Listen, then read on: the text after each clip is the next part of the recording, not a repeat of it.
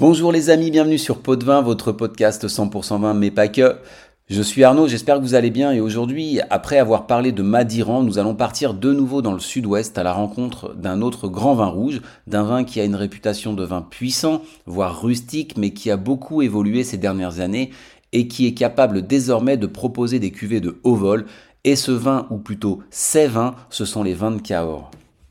La ville de Cahors est située à 1h30 environ au nord de Toulouse, dans le département du Lot, et à vol d'oiseau à égale distance de l'océan Atlantique, de la mer Méditerranée et des Pyrénées. Le vignoble est planté sur les coteaux et les terrasses de la vallée du Lot et de tous ses méandres, sur une surface d'environ 4500 hectares répartis sur 45 communes. C'est une magnifique région que les vignes partagent avec la rivière, les collines boisées et les prairies, aux portes du parc naturel régional des Causses du Quercy. La grande richesse de Cahors, c'est son cépage et sa grande diversité de terroirs. Au cours des derniers millénaires, le Lot a entaillé un plateau calcaire formant aujourd'hui une magnifique vallée encaissée. De cette évolution subsistent deux grands ensembles. Tout d'abord la vallée, avec ses terrasses que le Lot a façonnées au fil du temps, en pente douce avec, sur une base calcaire, un sol principalement composé d'alluvions et de sable limoneux en bordure de la rivière, et plus argileux caillouteux sur les terrasses supérieures. C'est à peu près 60% du vignoble. Ensuite, l'Écosse, à plus de 250 mètres d'altitude, des versants et des plateaux calcaires composés de pierrailles enrobés d'argile plus ou moins mêlées de marne, dans une zone plus fraîche, plus élevée et moins influencée par la rivière. Et le climat, parlons-en. Il est océanique, mais soumis à des influences méditerranéennes, donc moins pluvieux que le climat bordelais par exemple. Les précipitations sont bien réparties tout au long de l'année, les températures sont douces et le vignoble bénéficie d'un ensoleillement important avec des étés chauds et une belle arrière-saison, renforcée par un vent d'autant chaud et sec qui permet aux raisins d'atteindre une parfaite maturité. À cela s'ajoutent des influences montagnardes venues du Quercy qui apportent de la fraîcheur au vignoble. Mais la pierre angulaire de l'appellation, c'est son cépage emblématique. Les vins de Cahors furent d'abord en 1951 des vins VDQS, vins de qualité supérieure, une appellation qui n'existe plus aujourd'hui, et obtinrent l'AOC en 1971 exclusivement pour les vins rouges élaborés majoritairement à partir de Malbec. Cahors rime avec Malbec. En France, vous en avez aussi un peu dans le Bordelais et dans la Loire, mais sachez que le vignoble le plus planté en Malbec, et de loin, c'est l'Argentine, et notamment la région de Mendoza dont on reparlera prochainement. D'ailleurs, c'est en partie grâce aux efforts commerciaux des Argentins que le Malbec jouit aujourd'hui d'une notoriété internationale qui profite bien évidemment aux vins de Cahors. Parce qu'on va pas se mentir, Cahors n'a pas toujours eu bonne réputation et ses vins ont souvent été par le passé, et peut-être même encore aujourd'hui, des vins opulents un peu effrayants. Alors aujourd'hui, les vins de Cahors sont connus partout dans le monde et particulièrement grâce à ce Malbec, et vous pourrez constater que c'est parfois le nom du cépage qui est mis en avant plus que l'AOC, notamment pour les consommateurs anglo-saxons. Sachez que le Malbec a d'autres petits noms, tout d'abord le Co, qui est son nom empélographique, l'Auxerrois, qui n'a rien à voir avec la ville d'Auxerre, qui est son nom d'usage local, et donc le Malbec, son nom international en quelque sorte, issu d'un patronyme d'un négociant vigneron bordelais du nom de Malbec, qui en faisait la culture jadis.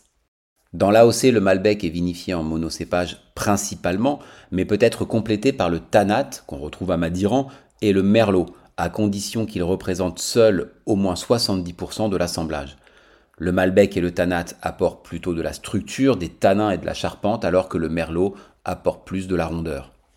La réputation des vins de Cahors, comme on l'a dit, c'est d'être des vins puissants, charpentés, voire rustiques, très tanniques, et nul doute que certains le sont toujours.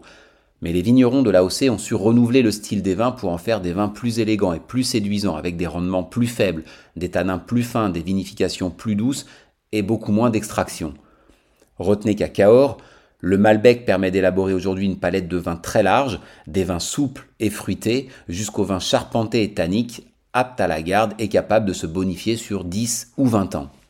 Ils ont en général une robe sombre, presque noire, d'ailleurs on les a longtemps appelés les black wine, et un dicton de la région dit que si tu vois tes doigts à travers la robe du vin, alors ce n'est pas du Cahors. On trouve des parfums complexes sur les fruits rouges et noirs, pruneaux, mûrs, cassis, avec des notes d'épices comme la cannelle ou le poivre, de cacao, de sous-bois et parfois des notes truffées, mais toujours avec de la fraîcheur et de la vivacité. Le vin de Cahors se marie parfaitement avec la cuisine du sud-ouest, évidemment, un magret ou un confit de canard avec une belle côte de bœuf, c'est sûr, y répondra présent, avec de la charcuterie pour les vins les plus légers, le gibier, une daube ou encore un bon cassoulet si le cœur vous en dit. Il y a plus de 300 domaines sur Cahors, les trois quarts des producteurs sont des caves particulières pour un quart de coopérateurs et adhérents à l'unique cave coopérative de l'appellation, les Côtes d'Olt, aujourd'hui intégrées au groupe Vino Valley. Parmi les domaines connus, je peux vous citer bien sûr le château du Cèdre, le Clos Trigellina, le domaine Cos Maisonneuve, le château La Grésette, les rocs de Cana, le domaine Laborie et bien d'autres comme d'habitude. Je ne peux pas citer tout le monde, il y en a d'autres qui travaillent très bien puisqu'une grande majorité est déjà engagée dans une démarche environnementale respectueuse.